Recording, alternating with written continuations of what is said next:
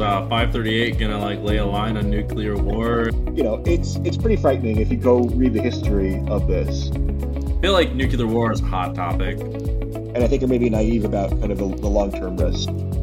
Talking about these like grand, like doomsday scenarios. Things can get out of control. Well, that makes me feel better about my business pursuit.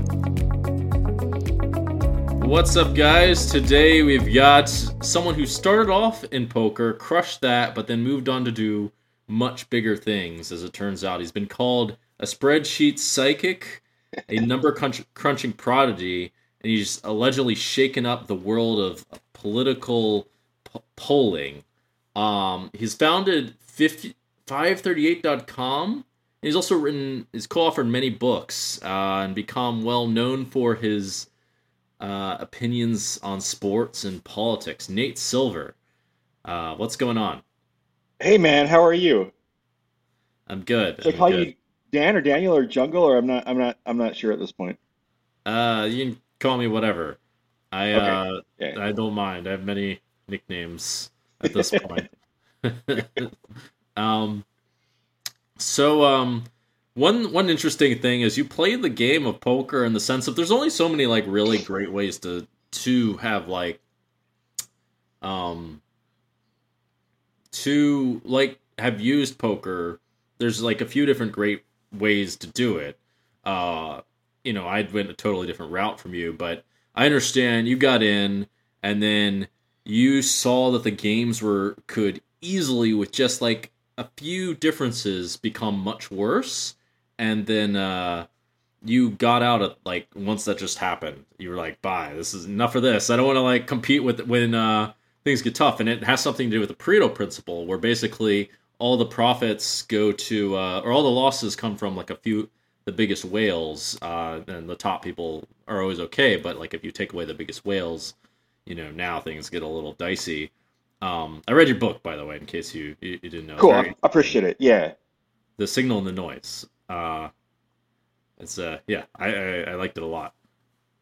Thank you. Um, yeah and a little like it was actually very astute i think you even did this when you're in your 20s i'm really uh do you want to talk about that? Like how do you know to do that? So so yeah, I had a um I went to University of Chicago, graduated, got a management consulting job that I kind of uh really did not like very much at all. I spent a lot of my time, I was in my early 20s, I was going out and I don't know, hanging out with friends a lot, I guess partying a lot, I guess you'd say. Um, at some point, a friend wanted to start a home poker game, and having played a bit in college, I started studying more seriously. Uh, eventually deposited, there was some like free Pacific Poker, I think was the site. I'm really dating myself here, right? But it was like you get $100 free, you just have to play through. So like I played through that, uh, won money, lost money, eventually like deposited like a hundred bucks of my own. And like I've always been up in my poker career since then, I guess, where I was playing Limit Hold'em. The games back then were very beatable. I'm sure I ran like super duper well too. Um, Mhm. but for a couple of years, yeah, my main income stream was playing mostly party poker, limit hold'em games, which was kind of the big thing back then, you know, 15, 30 up through 100, 200. Um, I think objectively, I was probably not all that skilled. You know, I would go to two plus two forums and like review hands. So like I wasn't thinking about like theory. It was all it was all exploits. People were much too conservative back then, right? They weren't value betting enough, weren't bluffing enough, weren't uh and Limit Hold'em's a game where like it's super aggro. Um so a style where you like put a lot of bets in, bluff a little bit, don't fold very much, uh pound people for value works, I think, pretty well, even kind of a blunt force approach to it. But yeah, so did that for about uh, two and a half years, and then in October 2016, the UIGEA passed. So this is like, excuse me, October 2006. So this is like two years before Black Friday. But Party Poker shut down to American customers. Um, several other sites shut down. Uh, at, at the same time, this is about when the transition from limit hold'em to no limit really got going, right? So like the games are drying up pretty fast. The fishiest players in the player pool are the most likely to uh, not find ways to get their money in when it becomes more cumbersome. Um, so I went from having a pretty good win rate to like over six months uh, losing money or breaking even at best, and then kind of and then quit. Um, wound up finding founding 538 shortly thereafter. But yeah, I mean, uh, it went from like an ATM to like an endless source of frustration pretty fast. I think if I'd been more studious, I would have learned no limit or tried to be more GTO or something. But like, yeah, it was it was free money until it wasn't.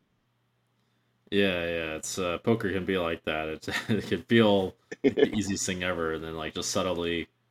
I've had a few experiences like that. I've had the opposite happen too in some strange ways. Uh, uh, specifically when I started studying Sims, uh, I had the opposite happen. I was frustrated. I was uh, it, I was actually a bit of a freak run.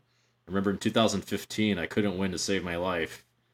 then uh, I studied The Sims, and then for like 200 hours, and then all of a sudden just started annihilating out of the blue. It was, it was very strange. I mean, I, I talked to you a little bit about a little bit about this, about like strange runs and things like that. I've had quite a few of them, but we'll we'll see if that's a good topic for later. Um, it sounded like you were doing baseball sports betting as well around that time. That seems to be a big interest of yours. Um, is that right? So I worked at the same time for a company called Baseball Prospectus, which is still around, and yeah, um, built projection systems for them, uh, other analysis in general. So yeah, I'm a big sports guy. I'm not really like a big sports better. I probably should have been, right? Um, I think okay. sports betting is like, um, well, I don't know. To actually be like a winning sports better as opposed to now and then. I mean, I think like I can probably like have enough to just like be break even ish and have some fun with it, right? Mm-hmm. Um, hmm. I've never quite invested the time into like actually trying to beat sports betting. Um, I probably could have like back 15 years ago when we had our forecast models. I think they tended to do pretty well against like Vegas over unders, but like I don't know. I think sports betting requires relatively full time dedication, as poker probably does too, right? Yeah. But like poker, at least there's like there's more of a cumulative effect, right? Where well, like I, I actually should say poker doesn't. I should I should say I'm doing sort of I'm trying to apply the Pareto principle to poker and a bunch of things in that most of the money profit actually comes from like 20% of the games you could yeah. say and uh, i want to do other stuff myself like have a podcast uh, maybe sports is like that i don't know i've never really sports betted i i don't know for sure it's just like uh i put it like this. If i were serious about trying to make money at sports betting i would invest a lot more time in oh, it okay. right? As opposed to okay here are a couple of sharp models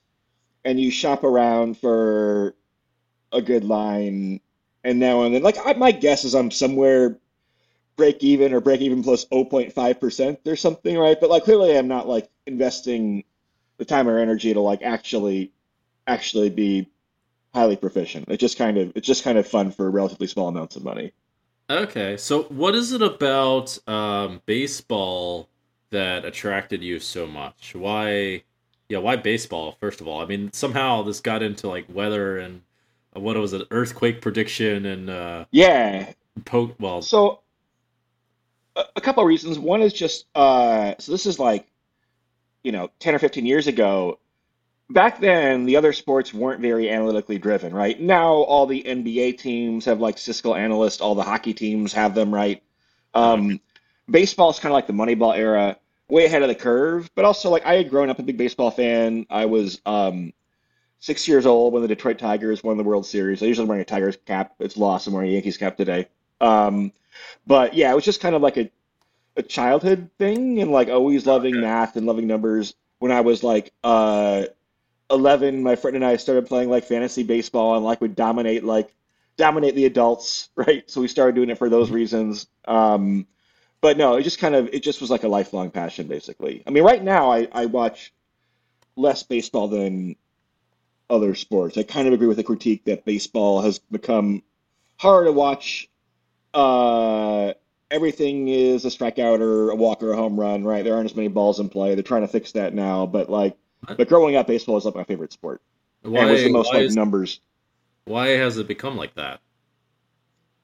Um, I think teams have figured out that uh, just employing like a lot of relief pitchers who throw really fast uh, and kind of Oh, literally like swinging for the fences, right? So like oh, baseball, I mean, it's base, right? It's a game where you're on the bases and base hits, like that's fun, right? Uh, stolen bases are fun, doubles and triples are fun, right?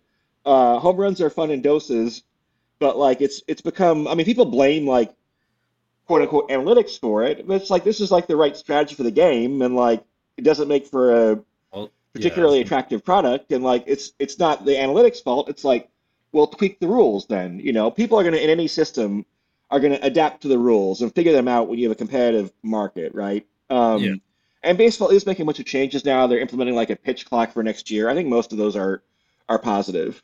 Um, but yeah, people figure out like this is like the GTO strategy in baseball happens to be a like super like boring strategy.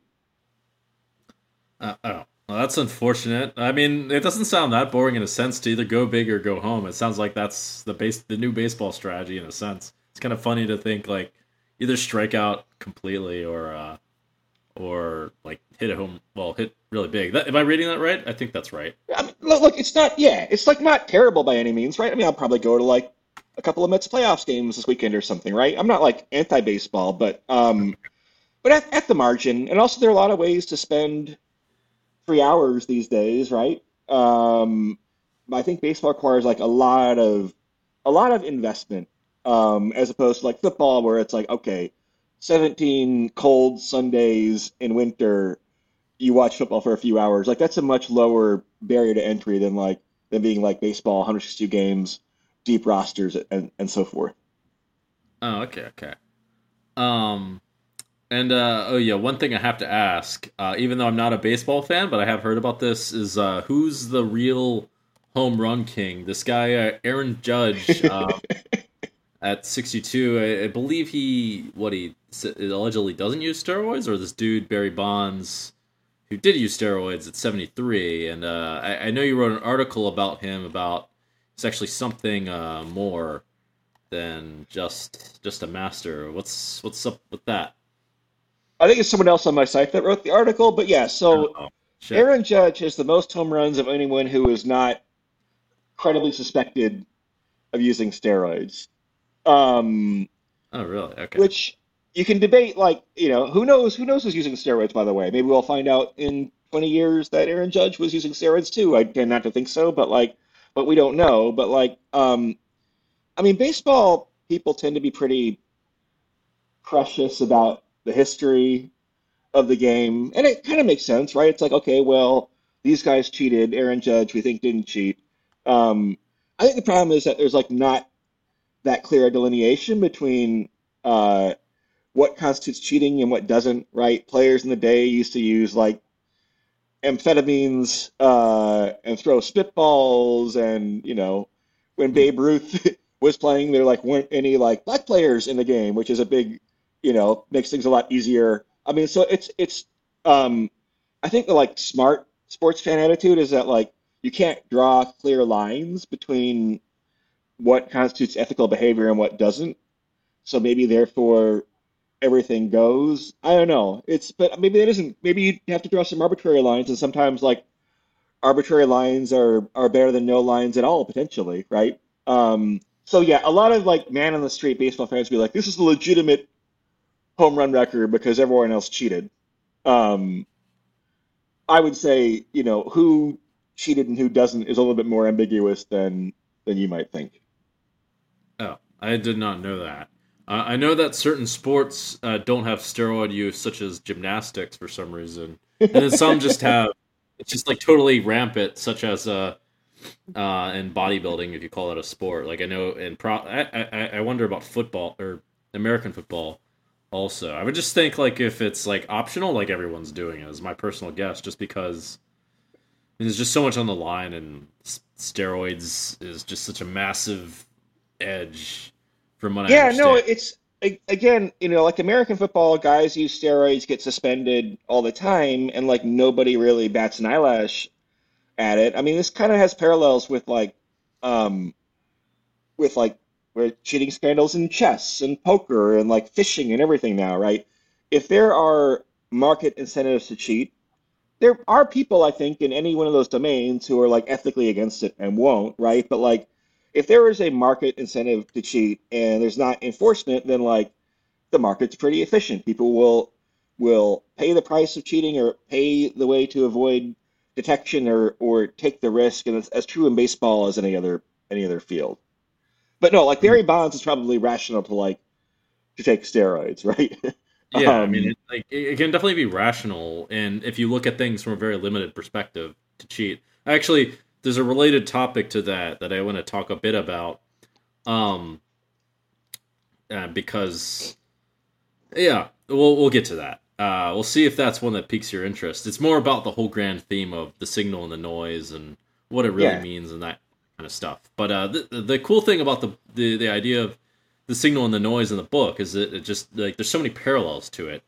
Um, you know, like it's not just poker. It's like literally what is the truth and what do you, what do you find and what's all the nonsense out there. Uh, it, I don't really understand the jump from baseball to earthquakes and weather It sounded like maybe you got bored and he was like, "Oh, let's try something a little tougher. Let's figure out weather and politics uh, and all these like things that have tons of variance and just don't converge nearly as fast. Uh, don't have a, as strong as a, of a feedback loop." I mean, so part of that was like I'm talking to people in other domains that involve prediction or forecasting. So yeah, I, I don't know how to forecast the weather myself. Uh, I look at my apps. Um, but the weather forecasters are, are pretty smart, right? They're like most like ex like Air Force people. They're very they're very really? good. Like people make fun like not like the goofy TV meteorologist, right? Because the TV meteorologist is like some airhead, right? Who they hire for good looks, basically. But like the hardcore like yeah. NOAA federal government people or like AccuWeather people who like actually build their models um, are pretty good. In part because the models are like driven by physics, right? It's not just like, oh, let's kind of solve some regression analysis. It's like uh, we actually like have a good model of how the atmosphere works, and we just need accurate data, and we can kind of do like differential equations. So, so it's it's pretty cool. People like now look at their weather forecast and like make plans based on it and take that for granted. Like that was not true 30 years ago. 30 years ago, the weather forecast was like not much better than like random, right? Um, it's improved a, a ton, and those guys are smart and women, I should say too. Oh, that's uh, interesting. That was just I, I, remember reading it was like totally unpredictable. Um, I didn't know it was like totally random. I didn't know come that far. I well, I mean, it's like a slightly. Although, like they do cheat though. Like the local TV meteorologists exaggerate how much rain they will be. There will be. It's called a wet bias because uh, they think you'll get mad at them if it rains when they say it won't, right? Oh, Whereas that's if, so funny. They say it's going to rain, yeah, and it doesn't rain, you're like, oh, it's it's nice. What an unexpected bonus, right? But like, so their incentives are also shaped by by the market. Oh, that's so funny. Yeah, that's a that's a weird one. Like, if I wonder if there's any like solution to that that doesn't involve lying. Um, I mean, are there other similar sorts of parallels in like politics and sports? I mean, there's uh, there's lots of stuff, right? Like, uh, you know, men exaggerate their height by three inches on online dating profiles, in part because everyone else does it, so you have to. I mean, I feel like with um, oh, that's, that's an interesting topic, by the way. That's that that yeah. you just alluded to because that alludes to a very big theme that's going on. Um, COVID, it feels like people had to. Let me be careful what I'm saying, right?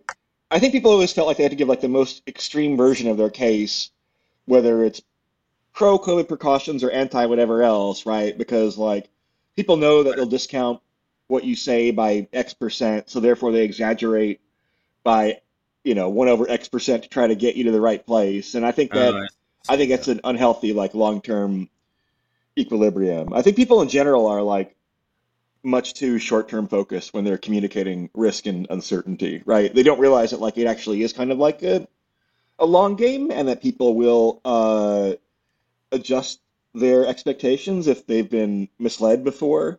Um, yeah, that's that's called sabotaging trust, right? I mean, like if you know someone's yeah. going to exaggerate, you're like, well, what the fuck does it mean when they say something, you're just, or if the, they keep if they change their story or something, you can't believe their story. It's like the girl who called, uh, cried wolf. I think is the name of it. Um, yeah, no, I mean, you know, the friend the friend who says they're going to be five minutes late, and you know five minutes means half an hour, right? That's just you you adjust to that, right? And you build it in your expectations, and that's fine. But like, um, but when like the federal government is communicating something, uh, or an expert in some field or another, I mean, I I think being precise and accurate is is pretty important, especially for something like COVID, where like it's been with us now for like three years. You know, people are, have adapted to misleading messaging. Well, yeah, I, I actually had somewhat of the same thought in that it occurred to me that, uh, well, it occurred to me that uh, things like lying and stuff, um, and actually all sorts of like, I mean, I personally think, but it's hard to prove that all uh, unethical um, ways of dealing with things or less healthy ways is actually what I would say the more more precise way. It's like why say you're gonna be 30 minutes late and have someone adjust and just be like I'm gonna be, or why say you're gonna be five minutes when you can just say I'm gonna be 30 minutes late, and then they don't have to adjust to your like lack of, uh, you know, respect for their time. Uh, uh, yeah, I, I, don't know. Yeah, it's that's like I don't know what people are trying to accomplish with the saying five minutes, right? I mean, you get in these perverse things where, like, also like, if I'm trying to decide between Lyft and Uber, when to, which to get to Newark Airport faster, right? I mean, the one that like lies to me probably is going to get my business, and so it becomes it becomes pretty perverse. I think they should incorporate like uh, sports betting apps in the rideshare apps, right, where you can like bet on whether your ride will be there at the expected time or not, right, and and derive a profit from that potentially. Oh, that'd but, be really yeah. interesting. Well, they could do that for all businesses, really, because uh, I mean, like all these things can be like looked at that way. Like you can look at like Apple and like say why why do they keep giving these stupid updates or why are their AirPods so expensive? And by the way, there's cheaper AirPods uh, that are, work better than them. I found them finally, but there's also ones that work fine um, that don't cost two hundred dollars. So that's cool. Uh, I had the same thought, by the way, of like, well, more precisely, my thought was, is there a correction for all these like cute little tricks that these businesses use? Um, I think there is because like at some point you realize these uh, companies lie to you, and you stop buying from them or you buy from someone else who's like, we're gonna be honest. I mean, I don't really know. This is just what I think happens. That they're honest and they're clearly more trustworthy, and then like actually what happens is in fact a bit of the reverse, which uh, I suspect is uh, you know the the customers uh, slowly fade off um, and it's kind of like sneakily done and a little bit unpredictable. And I would think, I don't know if it's predictable or not that uh, Apple or whoever loses customers based off of like things like that because of their competition, unless they're like keeping up uh, close attention to their competition. But it's actually, I, I noticed that the correction probably does look a lot like the uh, the um, what what do you say the the the tricky thing in the first place, the the tricky move in the first place, like the reverse of it um, which I thought found to be uh, kind of compelling. Um, do you agree with me, or what? Are, what are your thoughts on these kind of like these general trends of deceptions and things like that? I mean, I was talking with a friend yesterday who is in uh, the fashion industry of all things, right? And she was talking about how like all the very very prestigious brands in fashion are like not American. A lot of them are like Italian or or French, right? And like high end like luxury fashion. Um, hmm. And she thinks it's because like you know in the U.S. you have uh, venture capital who want a return on investment very quickly. They're not protecting the long term of the brand, and the fact that like um, that Europe is more about the technique and the long term and the family run businesses, right? Um, it's not for every industry, but like being very protective of your brand with a very long term focus um, actually can like pay off in terms of high upside sometimes. I guess Apple is like not the best counterexample because they are pretty protective of their brand in some respects. Um, but you know, I oh, think yeah. like kind of short term short termism is is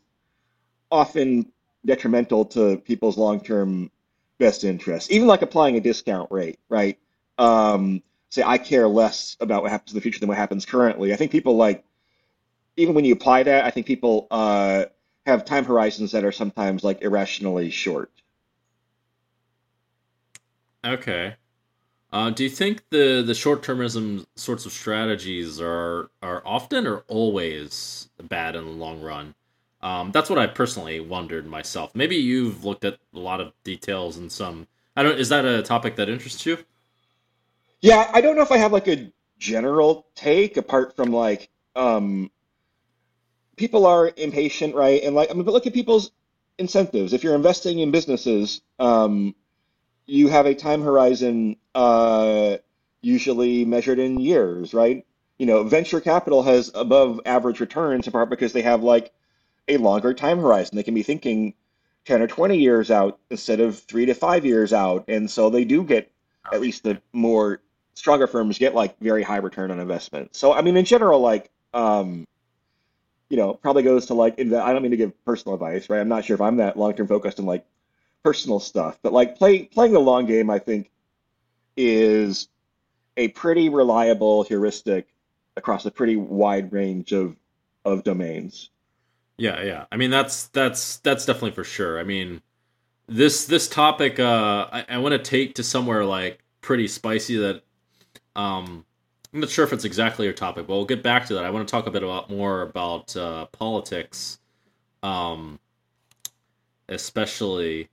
Uh, I forget what it was exactly that I wanted to ask, but uh, what uh did you ever like decide find a way to make any money off of Paul? Oh, COVID. That's what COVID. Yeah, yeah. I know that you think um you think COVID uh people are the governments are basically doing a stupid job with COVID. Do you agree with that or what are your thoughts now? Is this like know, something that you think we got to just squash down on or uh Yeah, over? I think the governments are doing it. St- I mean, I think I mean there are like there's a very long-winded critique I would give. But to keep the theme consistent, like for what's happening right now, like the U.S. government has chosen to invest like no money in future pandemic preparedness, right?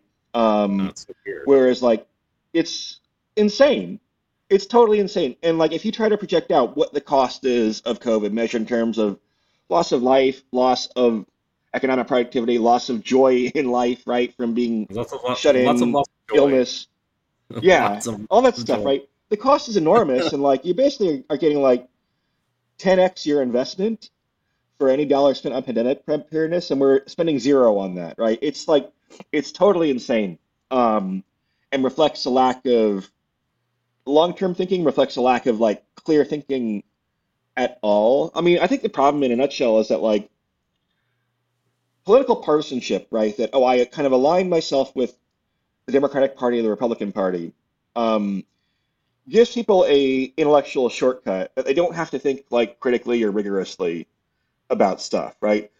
You yeah, go to a yeah. party platform and you have a hundred different issues, and they've which should where your views should be uncorrelated, right? Your views on abortion and taxation and environmental regulation, like none of those should really be correlated, probably, right? It, shouldn't um, be bucketed, is what you mean. They shouldn't like it shouldn't be just like one side or the yeah. other, black or white. Right, right. It's kind of insane to like to have your views on 100 random issues be perfectly in line with one of the two political parties, right? If you look at the theory of like why parties form, it's not based on like in Europe you have at least parliamentary system. So you have like five or six political parties. You know, I'm not like a socialist, but like the socialists have like a coherent like worldview, right? Or the Green Party or whatever else, right? In the yeah. U.S., we smush it all down into two parties that are coalitional, and they and they they don't have coherent platforms, but people who um, who are not accustomed to like thinking from first principles um, will latch on to the party platforms as, as a shortcut, right? I don't know what to think about abortion, so therefore I think this party is generally good, so therefore I'm going to adopt their position, right?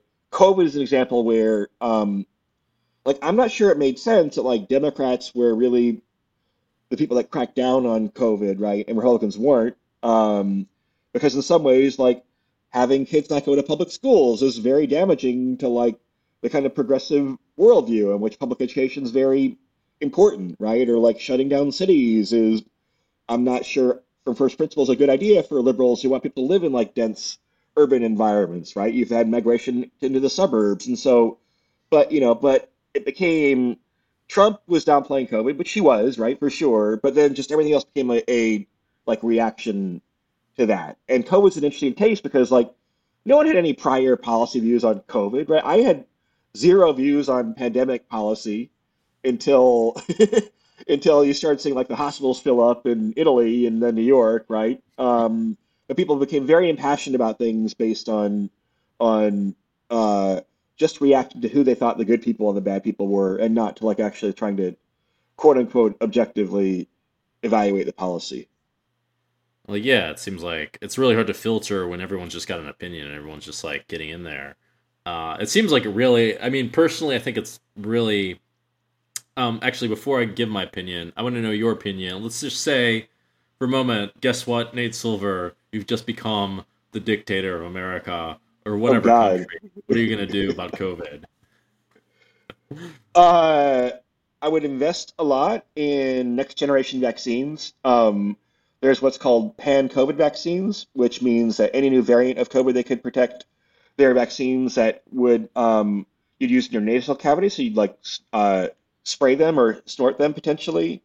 The reason that's good is that you get um, you get I think it's called mucosal immunity, where that way you wouldn't transmit as much um, if you catch COVID in your nose, which is generally where it happens. I'm not an epidemiologist, so I'm speaking a little out of turn here, but there are definitely like things with respect to next generation vaccines things with respect to like ventilation. Um, like if you have like well ventilated rooms, that reduces COVID by like some very large margin. Um, and so it's kind of really probably worth the investment. Um, so you know, I'm a big technology guy, right? We can like technology our way out of this with relatively modest investments um, that don't fall on people because people are clearly burned out. People are are done we can debate whether it's rational or not, right? 95% of America is done taking any COVID precautions whatsoever. The other 5% probably take too many precautions. I know there are people who are in buckets where they mean a compromise, right? There are exceptions, but like, but like the people who like least need to take COVID precautions, are the ones who are most taking them in general, right? Um, so mm-hmm. I, I don't want to rely on people like people who um, there's not much mask wearing anymore, right? Um, but people yeah. who were vaccinated were much more likely to like mm-hmm. Take ma- or wear masks, stay at home during outbreaks, right? Even though they were at kind of lower risk. Um, you know, in some cases, like younger people were more likely to be cautious than older people for COVID stuff because like they were more politically liberal than older people, even though younger people are, are at like much lower risk. But like basically, like I am not willing to count on individuals, the public health system for individuals to reduce their risk anymore. We should need like really good vaccines that will not just protect against severe disease, but protect against transmission and like better uh, heating, cooling, ventilation systems that will just literally mean like there are fewer kind of COVID spreading in the air and that you can just do things in a way that's like uh, safe, safer in a more seamless way. Okay, I didn't even think of that angle, but I'm not so educated on it. I have my own personal thoughts. Um, uh, I guess you could like strategically place uh, ventilation systems in all the places where there's lots of public, um, uh, what's the word? Like public travel, public mingling, that kind of thing, or like airports and stuff like yeah, that. No, sure. it's, like, it's like airplanes there is not a ton of COVID transmission relative to the fact that like you have 300 people packed in this like sardine can, right? And there's not because the air circulates really fast, right? Um, you know, even the New York subway, which would seem like a COVID nightmare, the air circulates pretty fast. There's not, I'm sure there's some, but there's not a ton of transmission. So just, you know, making that investment where you're just going about your day and now COVID spreads like only half as well, like that's the ROI on that is is likely to be very high. Okay. Uh, what do you think about doing something like? I mean, this was what, what I thought would have made sense, but I don't really know. I'm not qualified to answer. And one thing uh, I'm going to comment on being qualified also. Uh, so, what about like just create group herd immunity like basically say because it's kind of predictable who's really at risk. It's the old people basically, and the you know the people that have health issues, and then whatever. Like it, people die from the flu too. Um, so just like they'll get rid of. I mean, not don't get rid of, but put uh, the old people in like shelters and like make sure they're taken care of, and then just like allow the life to continue.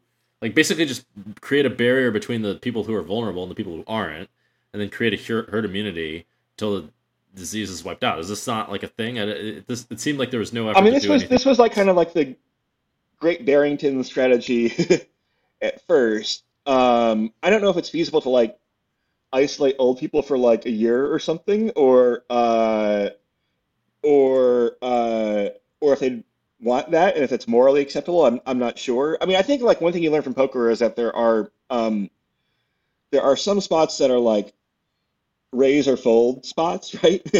Where yeah. the passive action is the worst. I think a lot of countries kind of like um like I'm not sure that I like love Australia's COVID strategy, which closed the border for like two years and had very strict quarantines when they had an outbreak. But it's at least like a coherent strategy, right? It's saying we're trying to like actually minimize COVID so that you can live large parts of the year undisrupted entirely, right? That's kind of a raise, right? Whereas like Sweden was very laissez-faire. They're like, uh, okay, we will try to avoid having like really large gatherings of dense people, but otherwise people have to live their lives. They can go to restaurants, they can go uh, on public transit, they can go to work, right? Um, so live your life. You're going to have some some problems, but it's hard to prevent anyway. So Sweden had a very like kind of fold strategy, right? Um, everyone else like kind of called and wound up kind of stuck in in the middle, right? You know, most European countries took lots of precautions that disrupted people's lives, but had lots of death anyway because you have to like really be quite all in to actually prevent COVID in the long term. Um, and so, you know, sometimes the the middle ground is is the worst place to be.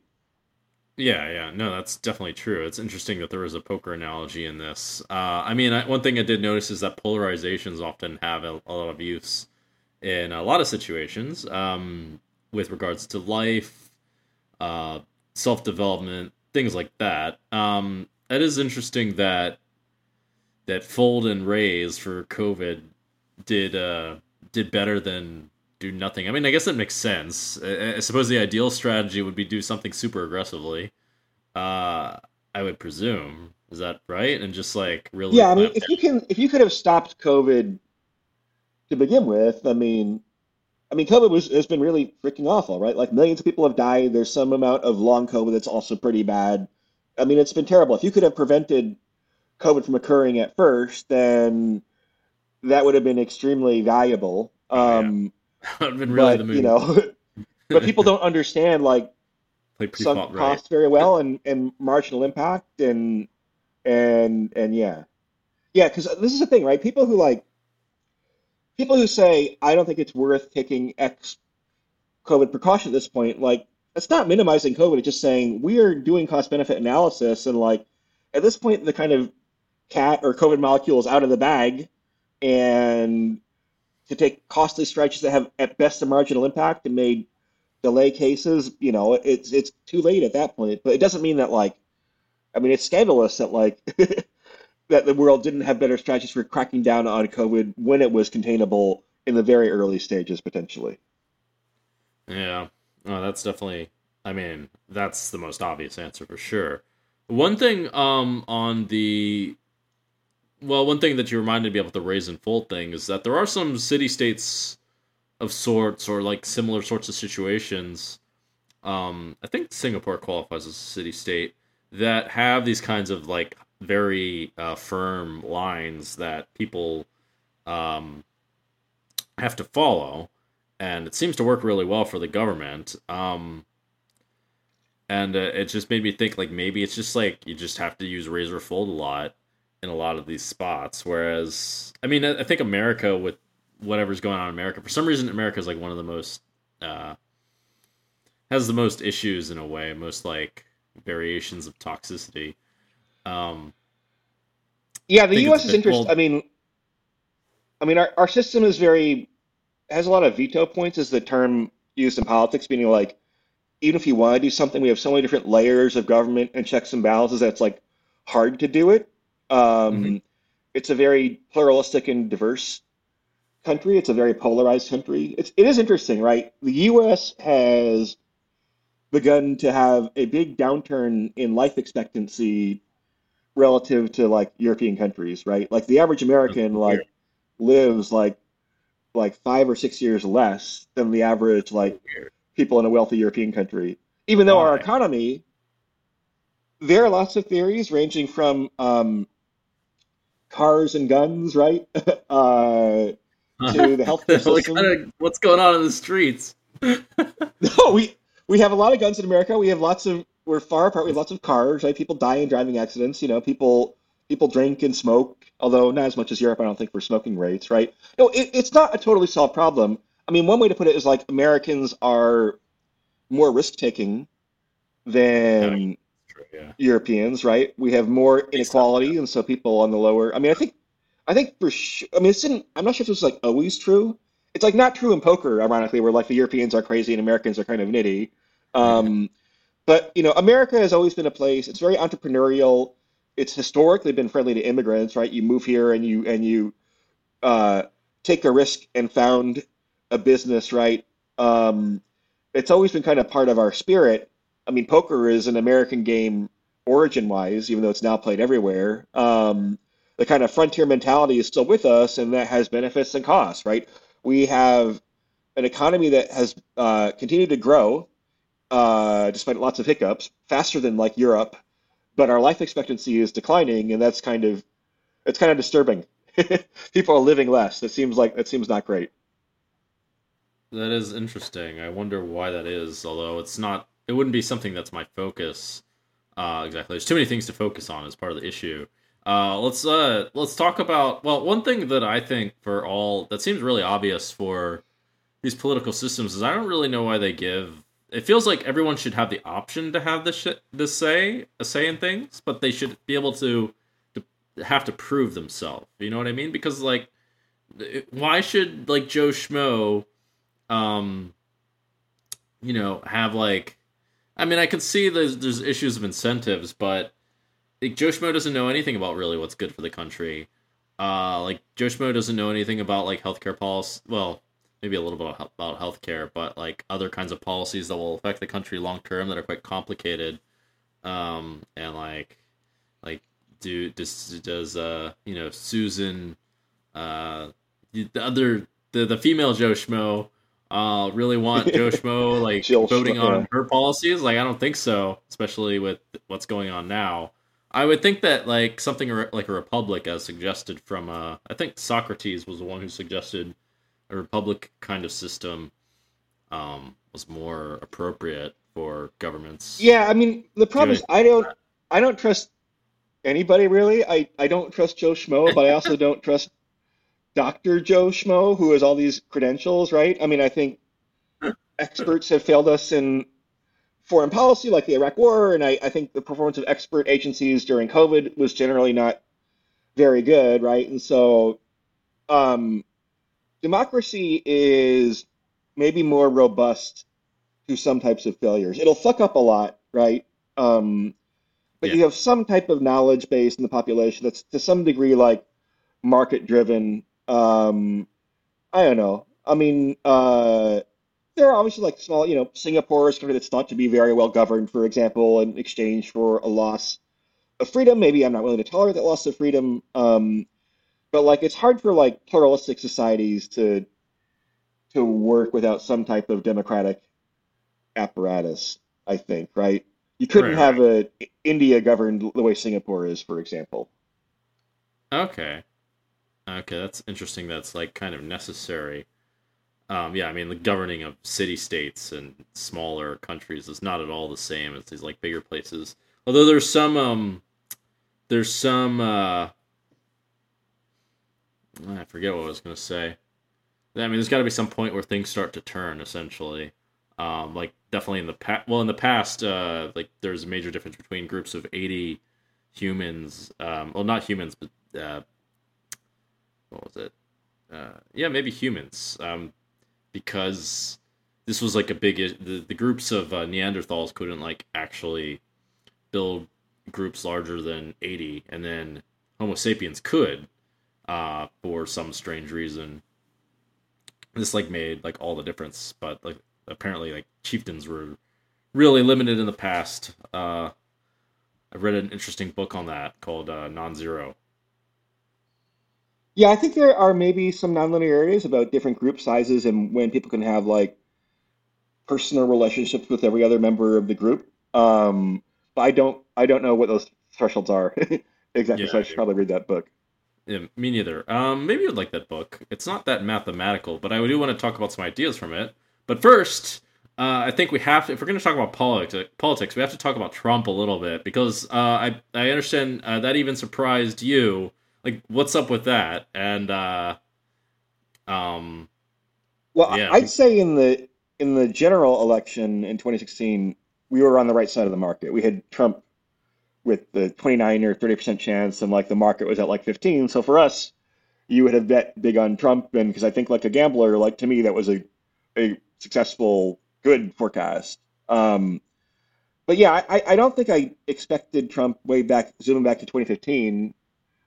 I don't think I expected Trump to like take over the Republican Party, and in some ways, I think I wasn't like cynical enough about the Republican Party and about American politics, right? I think I had naive ideas about, um, oh, people kind of are good at heart and they kind of pick out their issues, and yeah, they get a little out of line sometimes, you know. But no, I mean, Trump like making very base appeals to, you know, anti-immigrant sentiments and and populism and sometimes racial sentiments, right? Um, you know, that's always been a part of politics, and I I think I was just kind of dumb and and uh, naive to not recognize recognize that that there's been like an eternal appeal to like populism and and this is the way politics works in many parts of the world for much of human history.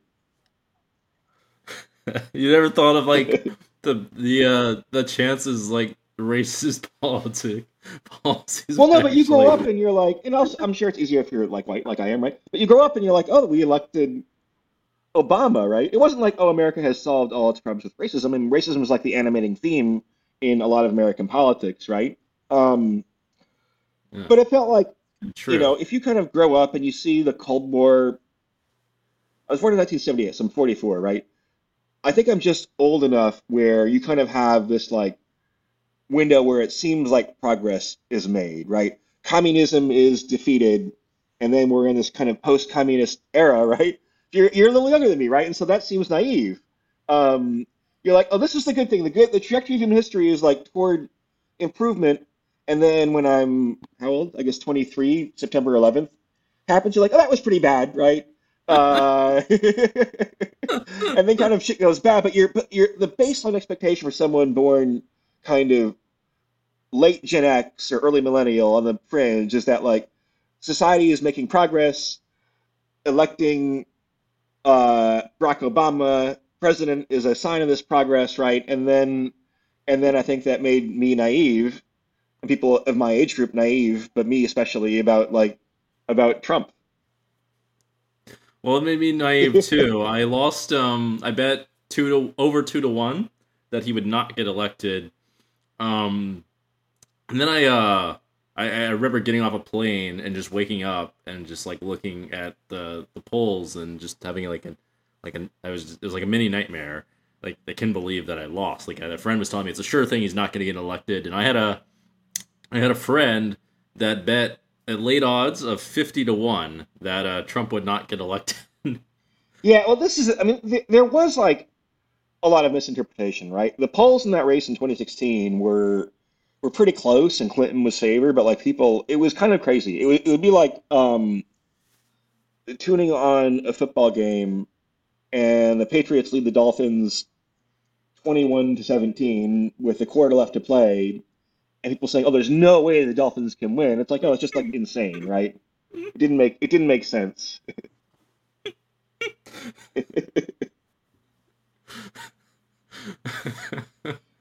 I do like the things that don't seem like they make sense, uh, even though uh, I'm not a Trump supporter. As it turns out, uh, I ran it back. Actually, I bet against him again, and I I wish that I didn't. Um, but I did happy to have won that bet. Um, I, after I did it, I wish that I didn't run it back because I had to lay odds again. Um, yeah. So you never know. It just feels like all these impossible things happen way more often than you think they will. These these impossible I things. think, well, Like, I think that's kind. I think it's kind of generally true, right? Like in general, like one theme of Signal and the Noise is that most predictions are are overconfident, right? So if you're totally naive and some expert says, "Oh, there's a 95% chance that thing X will happen," you probably, knowing nothing else, want to discount that by some by some amount, right? And this gets Yeah. complicated. Um, like, how do you forecast the risk of like a nuclear war occurring Oh, you know that leads us to right? one of our next Yeah. topics. Are, is is uh, 538 gonna like lay a line on nuclear war? like, are there any Trump bets going on?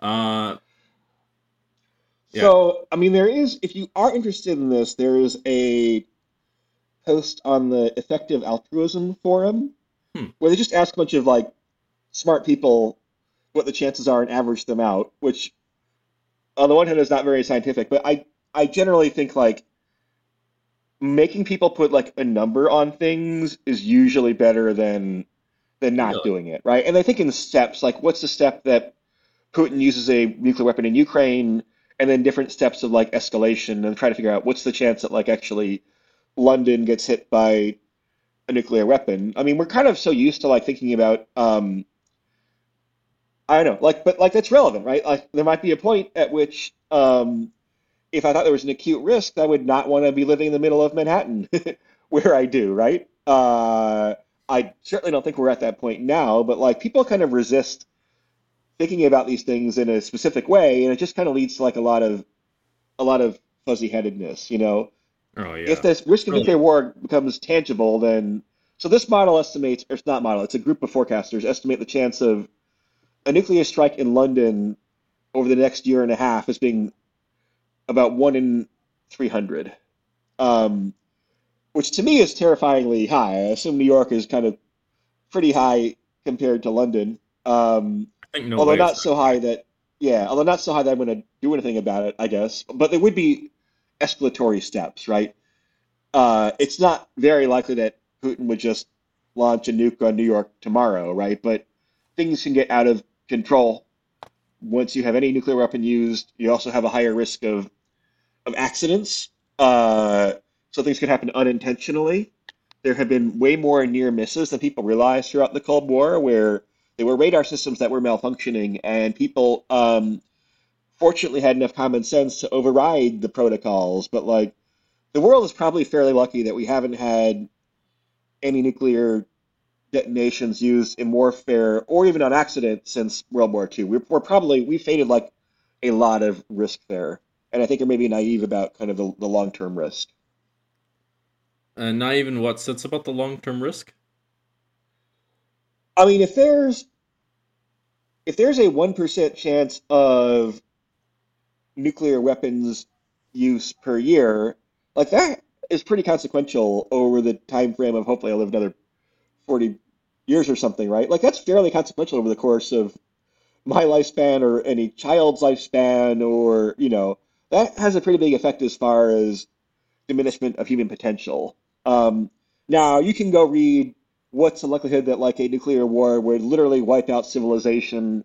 There are different opinions on that. It probably wouldn't literally kill everybody, right? Um, It's very hard to but like, but like a one percent risk per year, and some people think it's lower, but although it's probably higher right now for sure. I think it's got to be higher currently given the situation in Ukraine.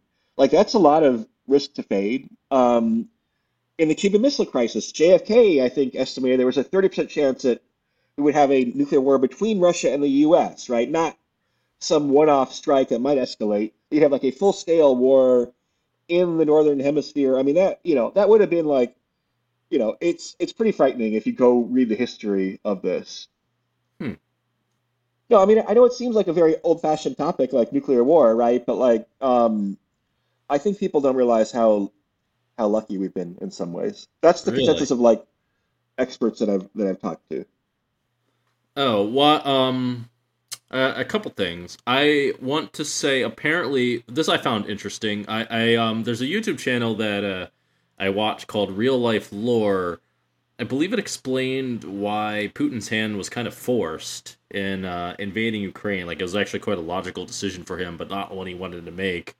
Uh, uh, I don't really understand that very much. I might be even wrong, but um, I forget why. Uh, that's an interesting site for if you're interested or other other viewers. I uh, I'm curious why you say we've been very lucky though.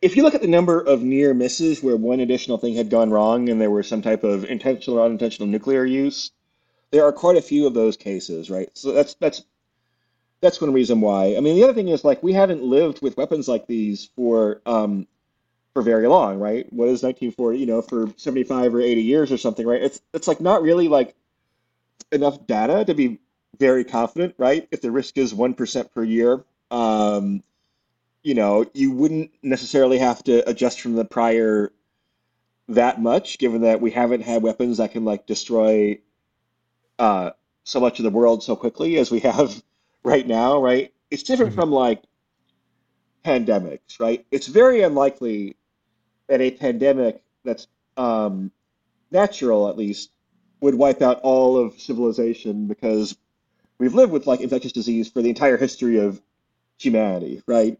And we're mm-hmm. here, and so that has that we have thousands and thousands of years of history that kind of would be evidence against like societal point. destruction from a pandemic, right? Of, but nuclear weapons we've only had for for seventy some years. So if you like the stuff, the book, uh, "The Precipice" by Toby Ord goes through different types of risks. A big one people are concerned about now is risk from artificial intelligence. That's a big rabbit hole that we may or may not want to get into, but like, but that book is very thoughtful about thinking through these these existential risks, so called. Okay. Um. Yeah, I I've got too many interests these days. Um, I've got that weird problem. Uh, I want to uh, ask you a bit about uh, your new book. Uh, what is what is exactly that about? Um, how how is that related to poker and all these other things? Is did nuclear war make the cut? Uh, feel like nuclear war is a hot topic. Yeah. Uh, so it's a, a book about gambling and risk, and so there's basically like three parts to it. And the first part is uh, about like literal gambling. So um, poker and sports betting. I've talked talked to you for the book. Talked to lots of great poker players, sports bettors the second part's about um, markets and investing. So I'm talking to people uh, who run venture capital firms. I've talked to entrepreneurs. I've talked to hedge fund people. I've talked to people in crypto and art and real estate. Um, and last part's about kind of risk in society at large. That's where like the the nuclear war stuff comes in, and where discussion of COVID comes in, discussion of artificial intelligence, because there are people there are people who think we're all going to die because computers will get really smart and kill us, right? Um, there are smart people who who think that, and so um, so trying to unpack that for people is is part of the book. But like more to the point, it's also like you meet a certain type of person that's common across these different domains, right? Analytically inclined people tend to think a lot alike. They tend to have personality traits in common. Um, so it's trying to kind of unpack who that type of person is. Um, are uh, how? How do I ask this question? Like, how do you? Uh, what kind of traits are we talking about? I know you made the distinction between Foxy and I forget the other one in your hedgehog. Uh, yeah, hedgehog. Oh yeah, like Trump's a hedgehog. Yeah, and you want to be more foxy when it comes to prediction, and you want to like take your time and like sniff things out a little bit. Uh, that sort of thing. What other traits are we talking about here? And what kind of are you like I mean, aiming it, towards a specific demographic or? I think it's like a cluster of personality traits, right? I mean, I think a, a big one is, I mean, literally the term analytical analysis means to like dissect or to break down, right? So people who are good at this are good at like decompartmentalizing a problem. Let me let me give one example, right? Um, so to be that like Chick Fil A, which makes chicken sandwiches that are pretty tasty, according to some people, um, had like very conservative politics. Right, their CEO was like anti-gay, and they they still aren't like open on Sundays and very religious. Right, so like a lot of well. liberals. Whatever they do, they do it well, even though they're yeah. then I wouldn't. a lot of they in the pandemic when you couldn't like do anything, right? Going to Chick Fil A, they were really organized, but that's not. But um, so if you're gonna compartmentalization or decoupling is a term that's sometimes used, right? You can say things like, "I hate Chick Fil A's politics, but they make really good spicy chicken sandwiches," right? That's a way to Mhm. like break down the problem into components.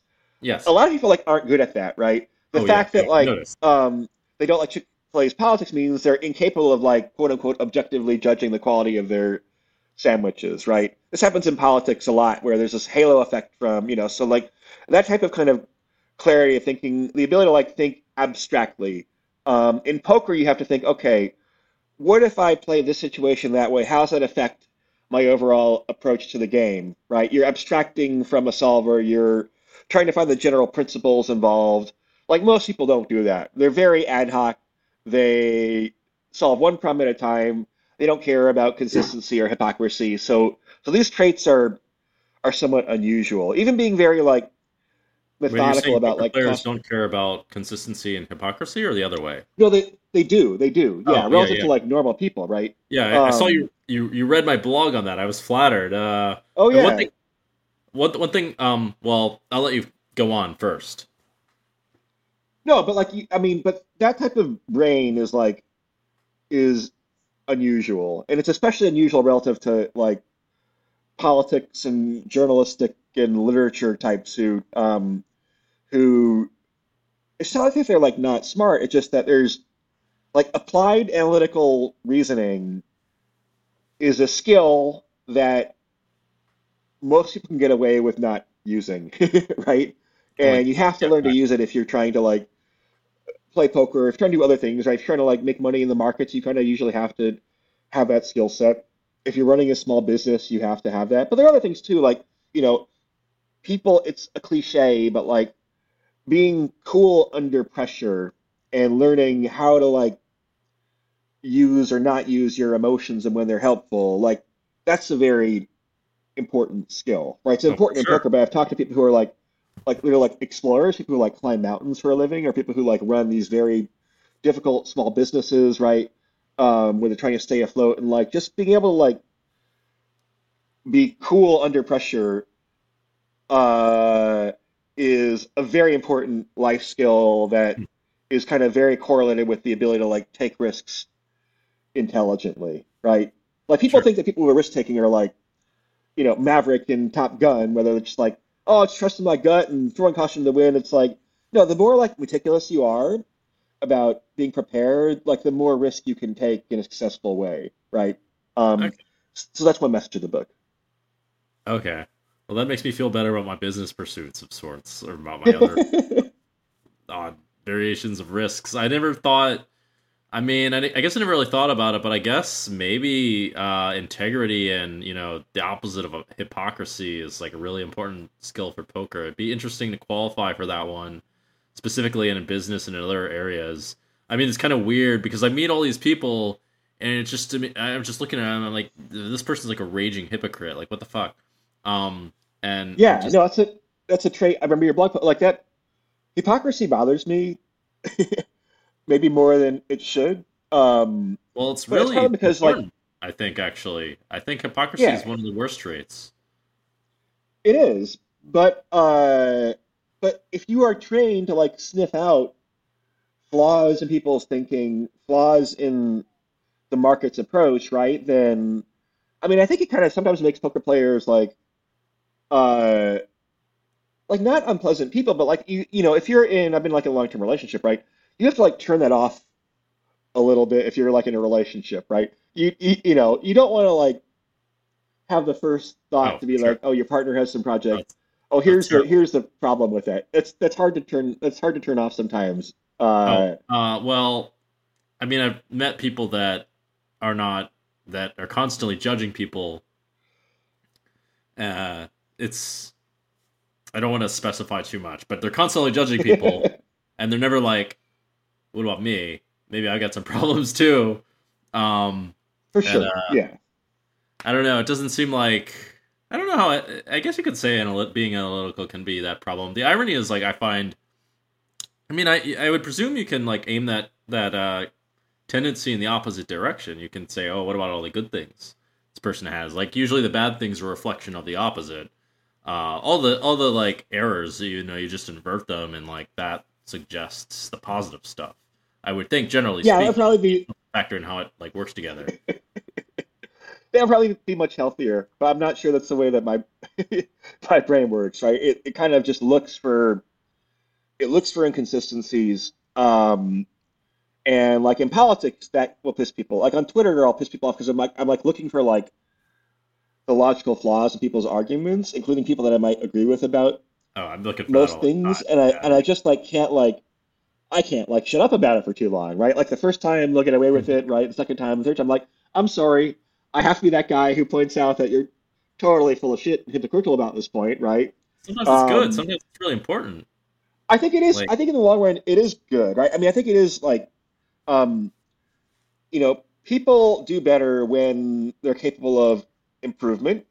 And yes, there is positive reinforcement that can produce improvement, but if there's no negative reinforcement, right? If there's no price to pay for like a hypocritical, counterproductive political argument that will persuade people toward the wrong idea or that will persuade people away from a good idea, like, um, you know, I think one reason why our political parties are not very healthy um, is because there's like not a lot of internal criticism. If you're a Democrat who criticizes other Democrats, then people get very mad about that. And if you're a Republican who criticizes Trump, you're like literally cast out of the party, right? Th- those are very unhealthy tendencies. Yeah, yeah. Well, you you got to pick your battles. Like sometimes people's hands are tied. I presume, especially in politics, it's like people are really handicuffed.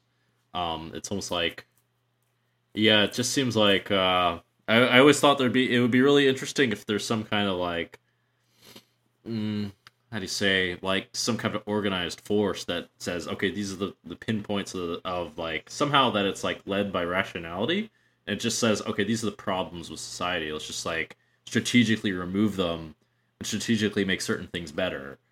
I mean, the world's probably too complicated for that, but like that seems like kind of a possibility, uh, I guess. Yeah, I mean, and, and and what is meant by rationality? It's a, another topic in the book. I mean, the definition of rationality is something that we could debate and talk about. Um, but even by the most kind of forgiving definitions of rationality, like that's tolerant of, you know, people having diff different risk tolerances, for example. Like we just do mm-hmm. many things that are like blatantly inconsistent and and irrational and counterproductive, and getting people, and especially Oh, like sure. in Yeah. in politics, right? Because like politics is like the opposite of this in some ways, right? And I don't mean that in like a flip, oh, you know, it's like it really cultivates unhealthy mental discipline and and poorly applied uh, reasoning skills, right? It's all about confirmation bias. It's all about um, defending your team, even if it means being hypocritical. It's all about taking shortcuts um, instead of and being ad hoc instead of being rigorous about analyzing things. Um, so the more kind of people get obsessed with politics and everything gets, I mean, again, I thought the stuff on like on COVID, the extent to which people were willing to like do a lot of harm to themselves to the extent because their politics is, you know, if you are someone who is like, you know, I think everyone should have gotten their their first vaccines. Talk about boosters. I think the boosters are a good benefit too, but like everyone should have, you know, really reduced their risk of severe outcomes um, for anyone above the age of 30, right, by getting vaccinated. But like people didn't if they believed in a certain political party, right? And likewise, like there are people who still like are not living their life and anything that people would normally think of um, having a robust, healthy, like social life. There are not many, but there are a few, and many more people for for the first year or two of the pandemic, right? Like that's a very costly thing. If you're immunocompromised or you're in a special circumstance, I understand that, but a lot of people were just like not that. They were doing it as a political statement because they thought it was like virtuous to um, stay at home and order DoorDash um, and not be one of those bad people who, oh my God, actually goes and experiences life around other people, which is like most of the good things in life involve being in groups or crowds of people, right? And like the fact that people couldn't like, you know, couldn't see that this is a big trade-off, maybe worth it if you're if you have an acute risk of death, yeah. But like people just uh use partisan shortcuts as opposed to to really thinking through problems. Yeah, yeah. Like that's a really hard problem to solve on the whole. Um, oh, actually, uh, actually, actually, um, I mean, it is incredibly frustrating, also. But like, I've been thinking about that a lot. Um, this might be a topic that interests you for your book because you're talking about the you're talking about these like grand like doomsday scenarios. What about like kind of like the opposite? Because um, one I think is super likely to happen. Um, if you read the book Non-Zero, and another one I think could happen if we survive long enough. Um, the first one would be um, a new world order, uh, which I don't know. This this topic excites me. But if you look at in this book Non-Zero, basically, it's like it. Well, the, the idea of non-zero is really important. It's um, it's a whole nother topic of sorts. But basically, as you were suggesting earlier, that humanity is basically getting better and better. You can see it through the course of history. Like it started off as uh, like these chieftains where the chiefs like abused the the people and they got all the girls and and just like had all the riches and it was like uh but they couldn't abuse them too hard. There was a limit to the abuse. It wasn't like all it was 100% bad. Um, and then like eventually the feudal states developed, and then like you know there became serfdom. There it, the serfdom came into being, and like it was better than being in a chieftain. You could uh, you could say that at least. And then uh, you know uh, then democracy came around, and all these other ideas. Um, and it basically says uh, that certain things in history are actually inevitabilities, like like Aristotle, for example, like some person like Aristotle is going to happen, and there's other variations of Aristotle and things like that. And other um, uh, other like eras. There's like a Leonardo da Vinci of sorts. I forget his name, but in India, uh, history is just an incredibly uh, deep topic. Like things just get deeper and deeper. It's crazy. Um, but basically considers that a new world order is uh, inevitable um, and presumably that would be better. Uh, you know, crazy stuff might happen before that, but that might be topic that would interest you. The other one I'll just mention briefly because I want to hear your thoughts on that. Uh, and um, the other one is just uh, the collective enlightenment, which is gets into really spicy territory. Um, but let's start with the this idea that the world might actually unify.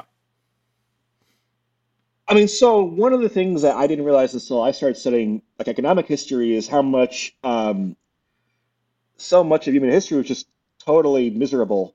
Um, oh yeah, where there's very little growth for for many, many, many, many centuries, and then all of a sudden, uh, exactly when it's dated and what it's attributed to um, is a matter of some debate. But the kind of industrial revolution uh, slash enlightenment some of the ingredients here seem to be capitalism and liberal democracy. Um, you just hit an inflection point, and it's been a hockey stick ever since. If you project that forward, then there's huge amounts of growth ahead. Some people think that there's a lot of growth because of potential artificial intelligence, um, oh, yeah, and that yeah. could produce some singularity. I I don't know what I think about that, but yeah, no, people have gotten. I think um, I think people don't have a, a good sense for how much better life is now than it was, um, you know, than it was 200 years ago or even 50 years ago. Although what is worrying is that we now like, you know, life expectancy is one of those indicators that has almost always gone up, and the fact that life expectancy now in the U.S. is not going up should be worrying. The fact that in Europe the economy has not really grown very much for 20 years, that should be worrying, right? Um, hmm. maybe the growth isn't so in- inevitable. Uh, that is kind of weird. Uh, I mean, I could throw out theories for that, but I don't really know. This is not a subject that um, I'm well versed in. But there's like lots of there's like some pretty big points of stress, you can say. Um, for I mean, we get to that. Uh, Hmm. Well, I mean, you alluded to them before uh, a bit.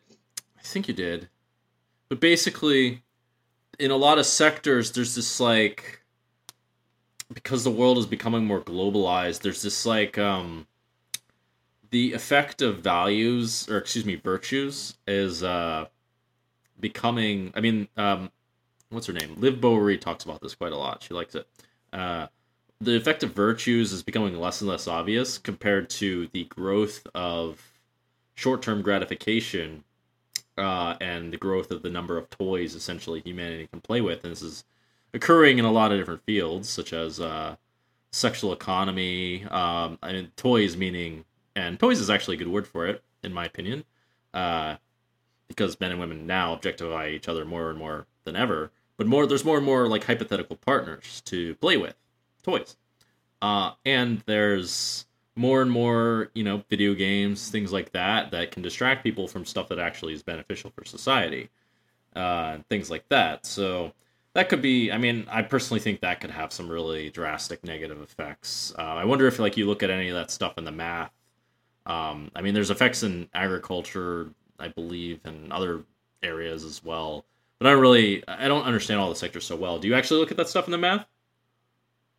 I mean, I'll make one other poker analogy, right? Which is like um, when I used to play Limit Hold'em and like um, we just kind of analyze hands on like the two plus two forums. You would spend all your time like debating with people like these very marginal decisions where at GTO you're probably indifferent, right? Yeah, Um, yeah. that's a mixed strategy. I think people like spend far too much time worrying about minor decisions where all the options are good or at least equally good or equally bad, right?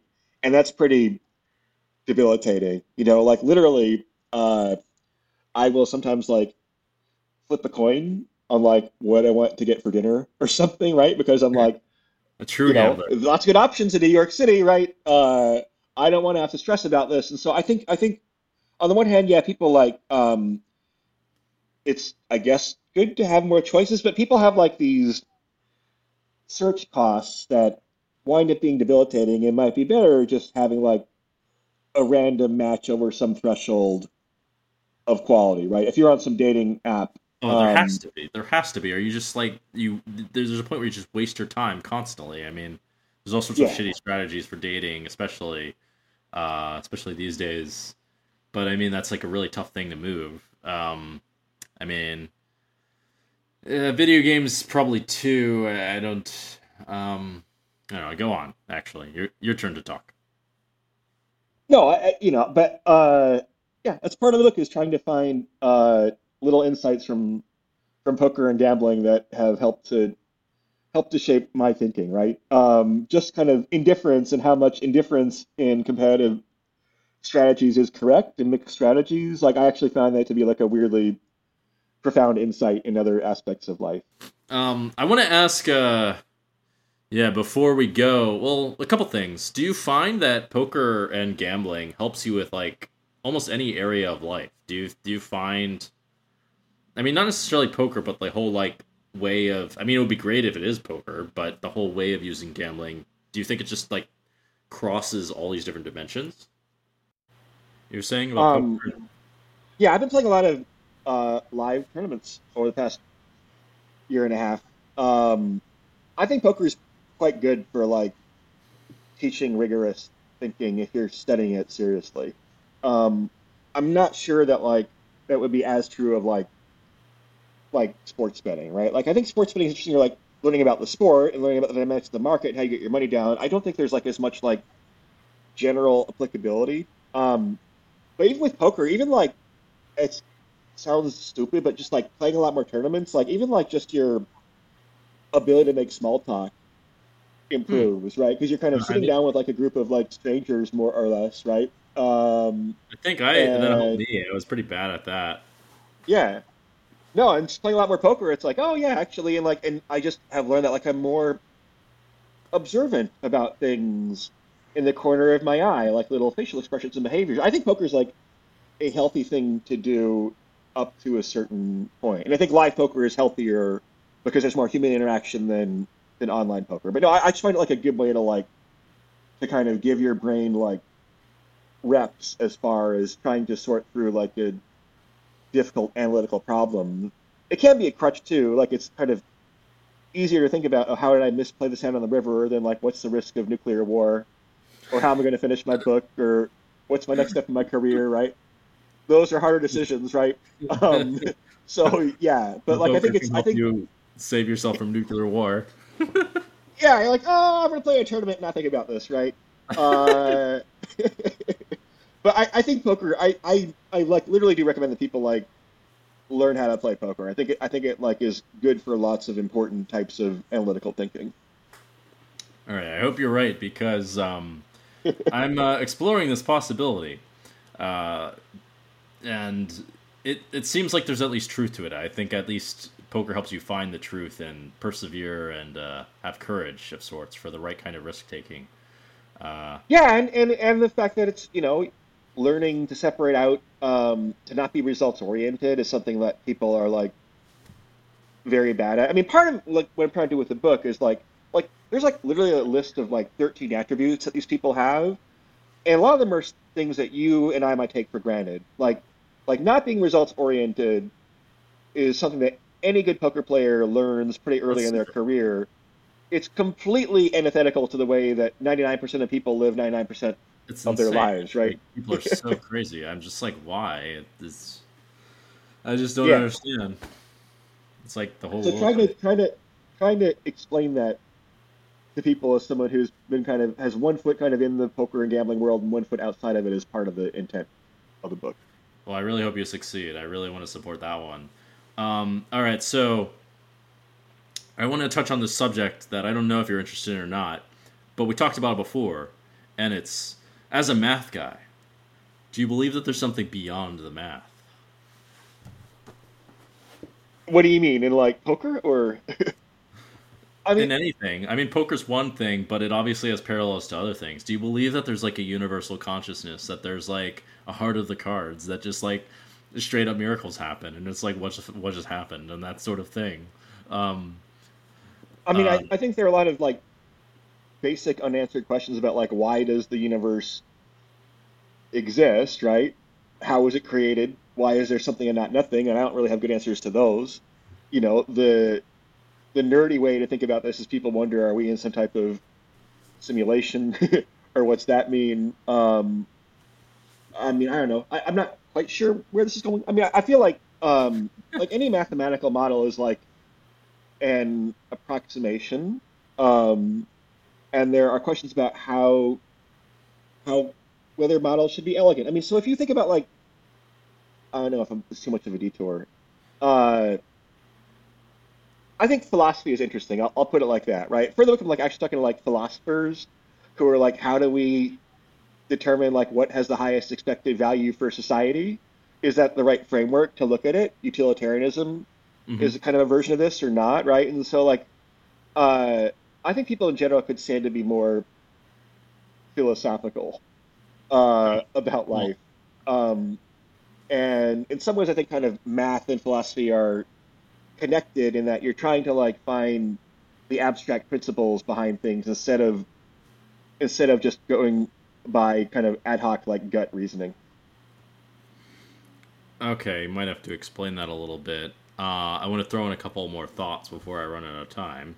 Um, I uh, I mean I, I, think it's kind of hard for people to be really philosophical. It's like a high bar. I think it's like not exactly everyone's forte. But that would be probably a great society, I guess, if everyone was well, just. No, I, more... I just say like people who are designing systems of moral philosophy. I'm like surprised how similar that is, like building like a forecasting model, right? Well, because sense. it requires you to Huh?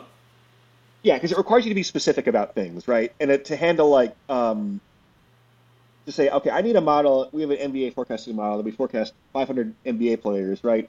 We can't just be, oh, Kevin Durant, the system fucked up with him. Let's just make a, our own prediction that overrides the system, right? You have to like think about general principles that apply across a number of situations. It's a little bit of a detour, but like, but there are like I think philosophy is like kind of very um, very adjacent to like mathematics, basically. I mean, that should make sense. I mean, if you take, I've taken a philosophy class or two, and it looks a lot like math. I mean, it's all, it's like pure logic. Math is logic. Um, I would think a couple thoughts. I would think um, I would think that uh, yeah, it should look a little bit like weather in a sense, or forecasting something, because like dealing with people is dealing with. I mean, people have essentially they're essentially gambling. The, there's probabilistic things that people will do and won't do if you do certain things. Uh, if you treat people a certain way, they'll they're more likely to respond. If you come off arrogant, they're to become. There's a good chance they'll be arrogant back. If you're nice, there's a good chance they'll be nice back, like that sort of thing. So I presume, you know, it's like somewhat predictable in this kind of sense. Yeah, I'm not sure. I've kind of studied like, um, you know, how to like get along better with people, but I'm sure that like if you were rigorous about that, that that would that would do very well, right? Like I mean, I'll have some friends who will. Uh, it's one thing that women understand that men don't, right? Mm-hmm. Um, women friends of mine will like very often you hang out and the next day they will send like a text saying, "Hey, it was great to hang out. I'll see you soon." Right? It's such a minor thing, but like women friends of mine do that. Like male friends like never do that. Right? That would be weird. But like it's very affirming and probably very good for helping to build relationships. And I bet if you studied it, it would have like a hugely high like return to spend five minutes the next day thanking someone for taking the time to spend an evening with you or something. Like it's probably really a very healthy uh, emotional habit. This is a tool that you use when you're learning about networking, by the way. But it like all kind of like it all kind of points in the same direction. Uh I mean, I don't know if you've noticed the same direction that we're kind of leaning in. Um but uh yeah, I actually did a bit of that myself, but I haven't done it like so much with my exact friends. But um that's an interesting thing. Uh that they do that. I, I have noticed that also. Um, I mean, that's what you're supposed to do when you're dating. This is one of the weird communication issues between men and women. Yeah.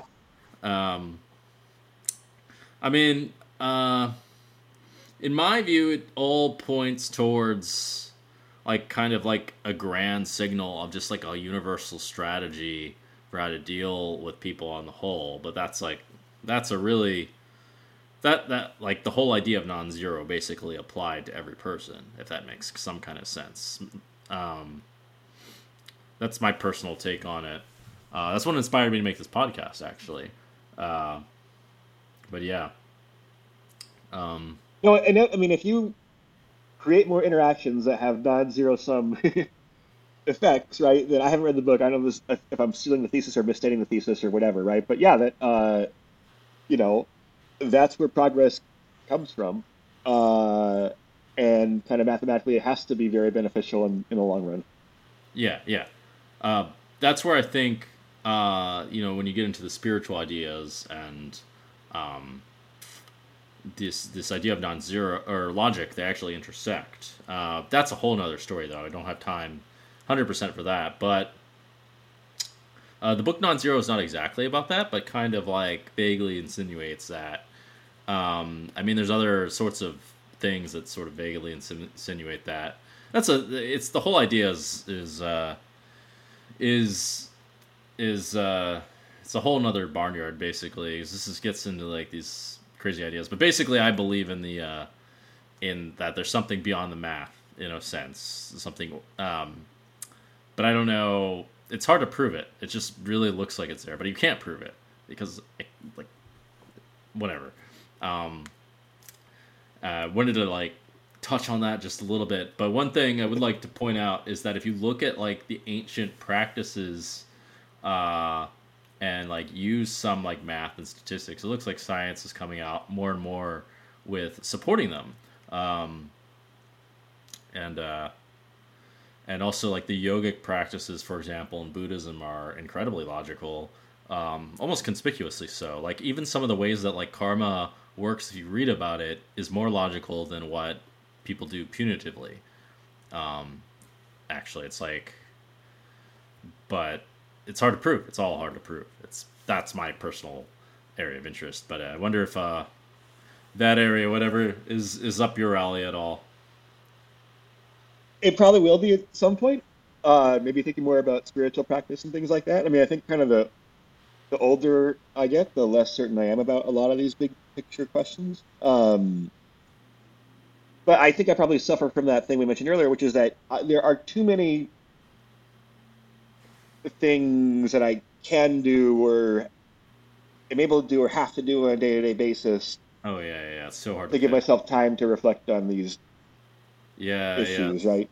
And I found out like um, during the peak of the lockdowns when I mean certainly I was being pretty careful for for a few months things were shut down in New York, right? Like I was not prepared to have more peace and serenity, right? I kind of was so used to like having this abundance of options and activities that you have in in New York or in your life, right? Um, and I wasn't prepared to do anything productive when those were taken away, apart from like go and play online poker, uh, which is like not the best use of my time, I don't think. yeah, well, everyone had that kind of issue. I would think. Yeah. Was the weird, uh, weird? Uh, uh, I can't think of the word. Weird, like transition. Anyway, I don't have any more time.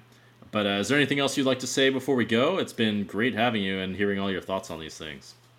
No, I've, I've enjoyed this a lot. It's been great to talk to you, and uh, yeah, we'll do it again sometime when the book comes out, maybe. All right, cool. I'm really uh, curious to see your book. Also, cool. I, I appreciate it. Have a great time in Korea, and I'll talk to you soon. Oh, and what's the name of your book? Or are you releasing that yet? So the title is is on the edge, but titles sometimes get changed in between the proposal and the and the publication stage. So we'll see if that survives. No, oh, okay. All right, cool. All right, well, great having you on, and uh, uh, yeah, we'll talk again. Awesome, man. Take care. All right, see ya.